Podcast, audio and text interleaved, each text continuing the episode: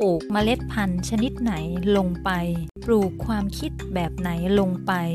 ปลูกความเชื่อแบบไหนลงไปในจิตใจของตนเอง ก็จะได้รับผลลัพธ์แบบนั้น ก็จะได้รับเมล็ดพันธุ์ที่เจริญเติบโตงอกงามในแบบนั้น ในแต่ละวันเราปลูกความสุข หรือว่าเราปลูกความทุกข์ เราพูดถึงสิ่งดีๆ ที่เรามีในชีวิต หรือเราพูดถึงเรื่องแย่ๆ เรื่องที่เราไม่ต้องการในชีวิต เราฟัง เราดูเราเห็น สิ่งที่เราอยากจะดูอยากจะเห็นหรือเราไปฟังหรือดู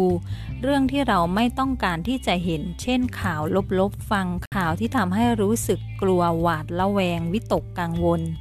เราปลูกสิ่งไหนลงไปในชีวิต เราก็จะได้รับผลผลิตแบบนั้นในชีวิตของเรา